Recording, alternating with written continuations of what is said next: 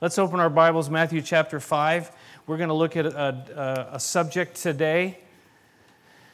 We talked last week about adultery and lust and lust of the eyes, and, and Jesus tells us, he talks about it there, and he, he wants to work in our hearts to deal with these issues, these things of life, and, and especially in the world that we live in today, how we struggle with so many things.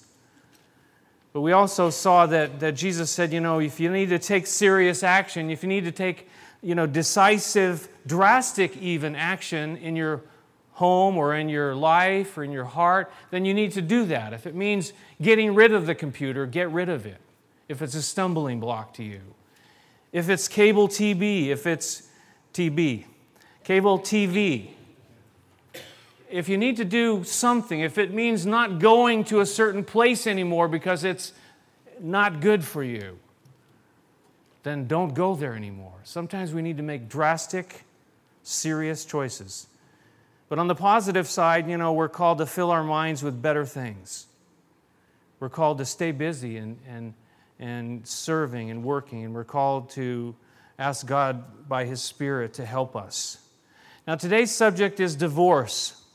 You know, Jesus wasn't afraid to talk about difficult issues, right? We saw the Bible talks about so many of the important things in life, uh, the eternal life, eternity, forever. He talks about all these things, but, but Jesus wasn't afraid to tackle these issues. And today's topic is divorce. And really, it's not just divorce because it's really divorce and marriage. Really, they, they it's all kind of wrapped up uh, together. How many, can I, can I just ask you, how many of you today are directly affected by divorce? If you just raise your hand. Directly affected by divorce. Most people in here. Directly affected by divorce. That's the reality of it. That's the reality of the situation.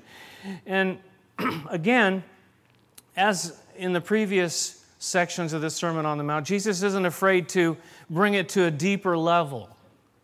It's not just about the law and what the law says. This is what you can get away with, this is what you can do, this is how the law works and everything. He brings it to a much deeper level in terms of what about the heart of the whole thing? What about my heart? What about your heart? We'll see he gets to that in, in, this, in, a, in this subject. Now, there's two passages we're going to read today. Number one is here in Matthew chapter 5, and then we're going to read in Matthew chapter 19 kind of similar passage, a little more detail in 19. We're going to look at both of them and, and kind of see what Jesus is trying to say to us today. Matthew 5, verse 31, it says, It has been said, anyone who divorces his wife must give her a certificate of divorce. Anyone who divorces his wife must give her a certificate of divorce. Jesus is now quoting from, uh, does anybody know without looking at your study Bible notes? Deuteronomy chapter you looked. You shouldn't. I said, don't do that. Deuteronomy chapter 24. And again, they were going to the legalism of this, the law of it. Well, this is what the law says, and I can, I can read it a certain way. And they were using it as a justification for divorce. But when you go back and read that passage, we're not going to read it today. We have others that we're going to look at. You see that what Jesus was, or what, what um, the Lord was saying in Deuteronomy 24 was to think twice before divorcing. That's what he was really saying. He was really regulating divorce, putting more constraint on it than just saying it's all wide open and go ahead and, and, and, and do it. What he was saying there, and you can read it at another time, it says you can't go backwards. Once you go forward in this area, you can't go backwards. Because they were saying, you know, if, if uh, somebody divorced uh, this person, they went and got remarried, and then that person uh, divorced them, you know, you're not going to be able to go back to the first one. You're not going to be able to go back to that first one that you were married to. You can't take that one. He was giving guidelines, is what was happening. Again, and what I've, what I've uh, been thinking a lot about, and I read this in, in uh, 2 Corinthians, is that it's, it's not the letter of the law because the letter of the, the law, what? Anybody? What does it say? The letter of the law kills. But the spirit of the law, what? Brings life. So it's not just following the letter of the law to, you know, every jot and tittle, but what is the heart of it? What is, what is the Word of God trying to say? Now, there were two camps at that time, and probably you could say even now. There were two camps. There were the conservative view that were saying in, in, Deuteronomy 24 that the only reason you could get divorced was for some kind of immorality, some kind of sexual sin, breaking of that uh, vow, that covenant. But the liberal view was basically you could kind of see just about anything that would qualify, any reason whatsoever. Now, human, human nature being what it is, you tell me, guess which one prevailed? The liberal one. No fault divorce. Easy to just break it for any kind of frivolous reasons. But Jesus what I, what I think the heart of what he's saying is here, he brings us back to the seriousness of it, the sanctity of marriage, and that this is something that God has given as a blessing to humankind. The USA, though, the USA, some say that the USA has the highest divorce rate in all the world. And you know, you can look at statistics, and some people you know question about the statistics. But you know, in in uh, you know what what happens, and, and, this is how they come up with the numbers. That let's say this year there were you know two million marriages. Well, there are also two uh, one million divorces. That's why they're saying one of out of every two uh, marriages ends in divorce. Well, that's not necessarily true for all the ones that got married in the past. But if you look at what happens in a given year, that's kind of what is happening. But divorce, as a cure, someone says, is far worse than the disease. And I think that's what Jesus is saying. You know, this isn't the answer. Someone said that in, in a, New York, a New York Times article that trial marriages do not increase the chance of a marriage lasting, uh, lasting or being successful. In fact, those who live together before marriage separate and divorce in significantly greater numbers than those who go directly to the altar. There's so many weird things going on with this, you know. Uh, we, well, we we, realize that marriage is serious. So, what we're going to do is live together before we get married, so that way, just in case we, we haven't actually gotten married and we can get out of it much easier. Well, you know, they, they have found, and the studies have shown, that if you live together before you get married, your chances of getting divorced are much, much higher than if you just get married. That's the facts of it. Why? Because that's the attitude. Well, you know what? I can, if I can, if, if you can get out and get away with it and go away before, well, you know, your attitude doesn't really change. You can just get out and go away after. It's not a very high view of marriage if that's what we try and that's what we do. There are three let me tell you this. This is very important. Now, pay attention here. There are three chief causes of divorce in America men, women, and marriage. Did you get that? Look at, look at verse 32. It says, But I tell you that anyone who divorces his wife except for marital unfaithfulness causes her to become an adulteress. And anyone who marries the divorced woman commits adultery. Jesus obviously would be found more in the, the conservative camp of, of the people of that day, obviously. But Jesus, he kind of, uh, again, limits it, but again, it's not the letter of the law here that we're talking about. He's talking about how important marriage is on the positive side. But he talks about the kinds of things that happen when we, when we're, when we just have easy divorce. Let's make it clear, though, here, he's not mandating that it has to end in divorce. Even, even marital unfaithfulness does not have to end in divorce. He's not saying that it has to. But Jesus knows the fruit and the pain and the hurt of it. And how many people are affected by, mar- by divorce? My parents were divorced. I know the, the pain and the, the anguish of it, not as a child knowing some of the reasons, and I, and, and I think that they, you know, looking back now, understanding more, it was the right thing to do for my mother to get divorced from my father. It was the right thing to do. But I still know the anguish and the pain of growing up and not understanding. some say, well, you know, if we're going to stay together for the sake of the kids, well, you know, that's not such a bad motivation, really. Really. Divorce, divorce is a tearing apart of what God has joined together. It's a, it's a ripping apart. If you can imagine a, a piece of something that is very hard to tear, but it's like this tearing apart. And there's no easy way for that to just go away, it doesn't just disappear. Marriage is not easy. And we're going to talk in a little bit about, you know, those that have been divorced and, and you know, what, how we, how we, you know, look at that. Marriage is not easy. Marriage is not easy, but is divorce the answer? That's the question. Is divorce the answer?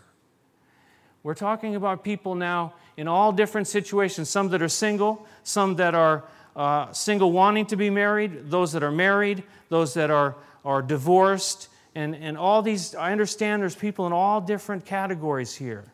But let's look at the heart of it. Is divorce the answer in all the cases that we find? in, in, in, so often, what happens is that remarriage occurs. Remarriage occurs. And what I have seen through the years is that we face the same issues that we faced in many cases that we didn't face in the first one. Many of the same issues come up. I, I'm not saying that there, is not val- there are not valid reasons for for uh, a couple to divorce. There definitely, definitely are. But Jesus is talking here and he's dealing here now with the fact that it just got thrown wide open. Let's turn to Matthew chapter 19. We'll see.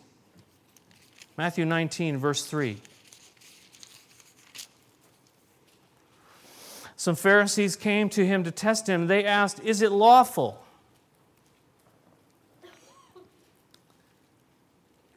Again, they're looking at this legalistic thing and they're looking at, you know, what can I get away with? Is it lawful for a man to divorce his wife for any and every reason? Not just any reason, but any and every reason. See, that's kind of the where, where it was at there. And, and, of course, they're trying to get him to take one side or the other so there can be people against him and people for him and, and get it all stirred up that way. But the, the liberal camp, you know, it, it, that's really the way it was. If she burns the toast, you can get divorced if she talks bad about your mother. I would be probably in trouble right now if that's the case. And I want to say this goes both ways, not just the man. Mark's gospel talks about the woman divorcing the husband too. This goes both ways, not just the man, you know, uh, divorcing the wife, but the wife divorcing the husband. Uh, some of the things that happen nowadays, and you, you laugh about some of these things, but you know, if you put the toilet paper roll on the wrong way, you could end up in divorce court, right? Some of the most silly things that, that start out like this end up being these giant things, but it's really the little things that start to get you, the little foxes that, that run in and start to tear things up and, and nibble and gnaw at this relationship. Look at verse 4 there in chapter 19. He says, Haven't you read? Jesus was telling these, these people, the Pharisees, who were supposed to be very, very religious, very spiritual. He says, Haven't you read? Don't you read your Bibles? He says that at the beginning, the Creator made them male and female and said, For this reason, a man will leave his father and mother and be united to his wife, and the two will become one flesh. So they are no longer two, but one. And therefore, what God has joined together, let man not separate. Jesus, he goes right back to the beginning. He goes back to Genesis, and, and you can't go any further back than that, right? That wasn't even part of the law, that was part of creation. This is the way God set it up, this is the way God ordained it, this is the way God designed it to be. God came up with it. That's why, you know, there's so many people now redefining what marriage is. Well, you know, just throw God out of the picture and you can pretty much do whatever you want to do. But if God is creator, as He is, and if God is the one who designed marriage as He did, then don't you think we should read what it says? Jesus said, Didn't you read what it says? Haven't you read the Bible? Haven't you read Genesis chapter 1, which He quotes, God made them male and female? Haven't you read Genesis chapter 2? For this reason, a man will leave his father and mother and be united to his wife. One woman, one man for life is that was his plan, okay? That was his plan. That's simply the way that he set it up. Now, from Adam and Eve, this is interesting. Someone pointed this out. For Adam and Eve, divorce wasn't, wasn't only wrong, but it really was impossible, right? There was nobody else. But when I, when I read that, I thought, you know what? That's maybe the way that we should think. That, that once you enter into this, there is no one else. There is no one else. They, they couldn't look around and say, yo, over here, over there. No, there wasn't anybody else. But I think that's what God's plan was for, for marriage. That this is it, there's no one else. Don't go looking, don't think about it. There is no one else. In the book of Malachi, a, a, a verse that's quoted um, where God says, You know, I hate divorce. You have, to, you have to read the verses before that because he says this. He says, You know, you, you, you flood the Lord's altar with tears. You weep and wail because he no longer pays attention to your offerings or accepts them with pleasure from your hands. And you ask, Why? They were coming and they were bringing all these offerings and praying and getting all spiritual and everything. And you come and, and the Lord just was like, uh, you know, ignoring them. Well, he wasn't listening to them. And they say, well, why? Like, what's the problem? And this is what he says. He says, it's because the Lord is acting as the witness between you and the wife of your youth because you have broken faith with her, though she's your partner, the wife of your marriage covenant. Has not the Lord made them one? In flesh and spirit, they are His. And why one? Because He was seeking godly offspring. So guard yourself in your spirit and do not break faith with the wife of your youth or the wife of your or the husband of your youth. He says, I hate divorce. There was something going on in these relationships, and, and, and, and it even affected their relationship with God now. If we're not treating each other right in this marriage relationship, don't think about going to the prayer meeting and, and praying in front of people and showing people how spiritual you are and everything when you're treating your wife or your husband like junk. God's saying, hey, wait a minute here, you're breaking faith with your spouse, the wife of your youth, the husband of your youth. Says, I hate divorce. And he kind of, kind of that's what he's saying is that's, that's where it kind of begins and that's where it kind of ends up. This is in Malachi chapter 2. What God has joined together, Jesus quotes it here in, in Matthew 19 from Genesis chapter 2 let man not separate. Let man not separate. Look at verse 7. It says, Why then? They asked, did Moses command that a man give his wife a certificate of divorce and send her away? And Jesus replied, Moses permitted you to divorce your wives because your hearts were hard. But it was not this way from the beginning. Jesus corrected them, first of all. They said, Why did Moses command? Jesus said, Moses permitted. He didn't command it, he permitted, he allowed it. But the question they were asking, well, you know, if, if this is the deal, why did Moses come along and speaking for the Lord, of course, why did Moses give that option at all? Why did he permit it at all? Well, the truth was that Moses was raising the standard. He, wasn't, he was not encouraging it. And, and someone has said that before that point, a man could divorce his wife merely by publicly saying that's what he was going to do. I divorce her, I divorce her, I divorce you. Say it three times and you're all done. Walk away. Moses was at least saying, listen, you can't do that without at least getting it in writing. You could at least get serious about it and do it in writing. And to do that, you had to, you know, get the rabbi, you had to get, you know, people, you had to do it publicly in front of these uh, certain witnesses. But Jesus said it's, it, was not this, it was not this way from the beginning. It was not part of the plan. So, what is the problem? What does he say the problem is here? You see it there in verse 8? He said he, he permitted, he allowed it because why? Because your hearts were hard. Again, this is the, this is the spirit of what Jesus is talking about here that, it, that it's, we got to get to the heart. We got to get to the heart. I would venture to say, I would venture to say that if you look at divorce and you know, and you know specific cases in your own life, that at some point or another there came in a hardness of heart.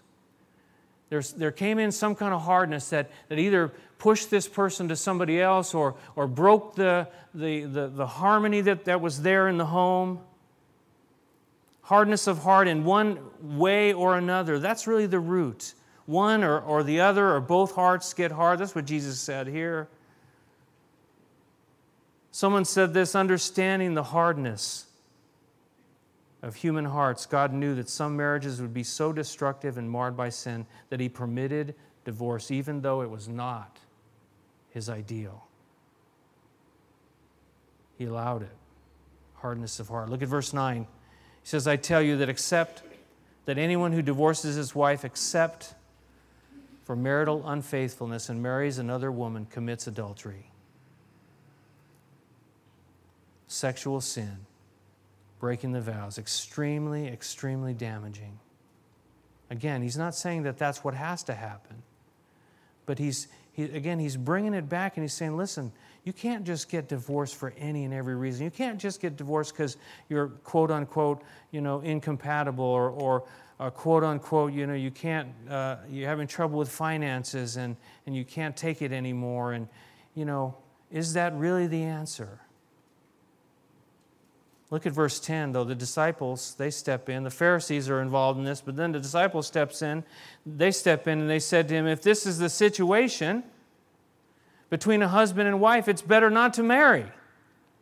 If this is the way it is, if it's a, like a life sentence, I remember hearing a song by a country western singer, Christian guy. He said, you know, that, that marriage isn't a life sentence. But that's the kind of, you know, that's the way some people look at it. It's not a life sentence, but they're saying if it is, then we're better off to, say, uh, to stay single. They, they really, they kind of, in one, on one level, they really grasped that what Jesus was saying was that this was a lifetime thing. And if there's no way we can get out of it, whoa, it's better, maybe we better just stay single. But that's kind of missing the mark, isn't it? because that's not what he's saying. He's saying that, that it, it, it's such a, a valuable, it's such a blessing, it's such a good thing that we need to look at it for what it is. And if we do it his way. Now, for some people, I think that's probably a good, a good road to take. If you know your own heart, you know the hardness of your own heart or whatever, for some it's better not to get married. It's better to, to you know, say, whoa. I want to say that it's not a sin to not get married. You know, there's, a. there, you know, and I think I've heard that it's even more of a pressure in church, though, that, you know, that, that it's all about married couples and families or whatever. But you know what? It's not a sin not to be married. In fact, the Bible speaks very highly about it. Paul the Apostle speaks very highly about it. He says, I wish all men were as I am, but each man has his own gift from God. Some to stay single, some to be married. Look what Jesus says. We finish this little section here. He says, Jesus replied, Not everyone, in answer to their question, can accept this word, but only those to whom it has been given. For some are eunuchs because they were born that way. And others were made that way by men, and others have renounced marriage because of the kingdom of heaven. And the one who can accept this should accept it. Only some can accept it. Only some can go there with God's gifts and God's grace. Some are called to be single, and that's a good thing. That's, that's not a bad thing.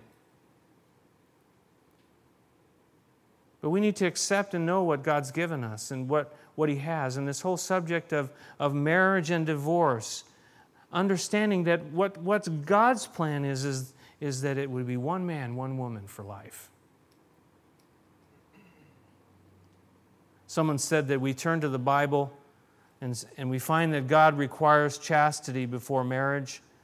or faithfulness before, faithfulness after, and lifelong unions of wives and husbands without easy divorce as an escape. But listen what he says. He says, Marriage is the most intimate of all relationships, and in marriage, the most piercing pain can be experienced.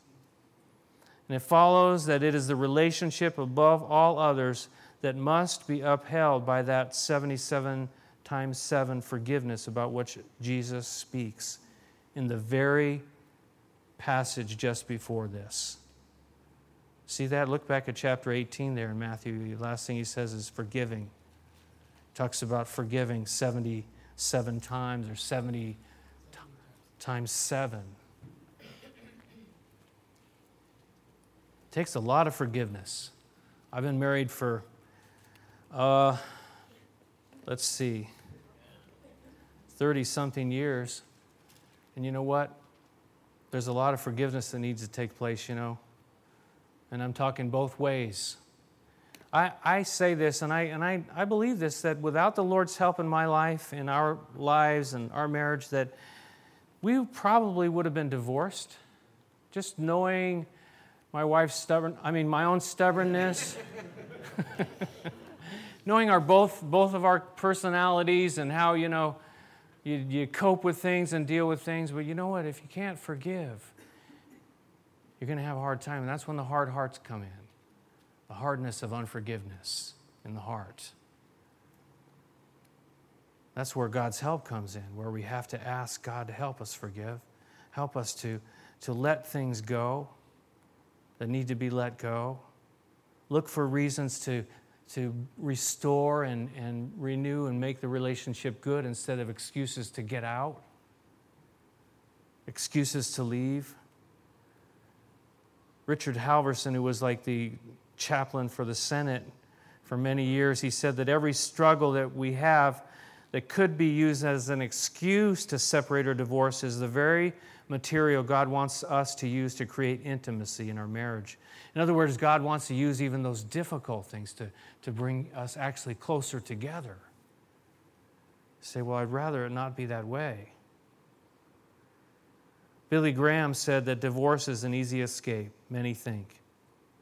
But the guilt and loneliness they experience can even be more tragic than living with their problem.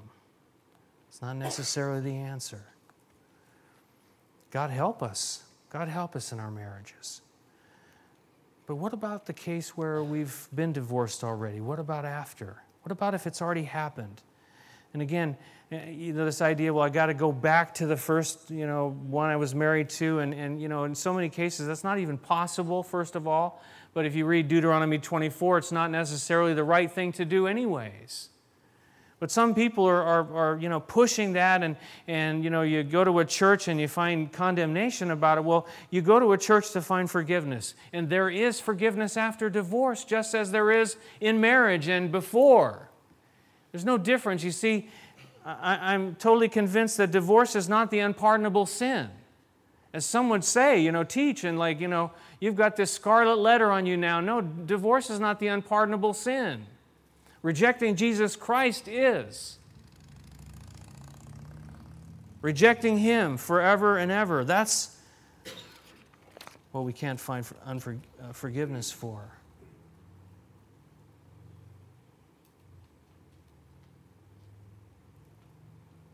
there's mercy and there's grace.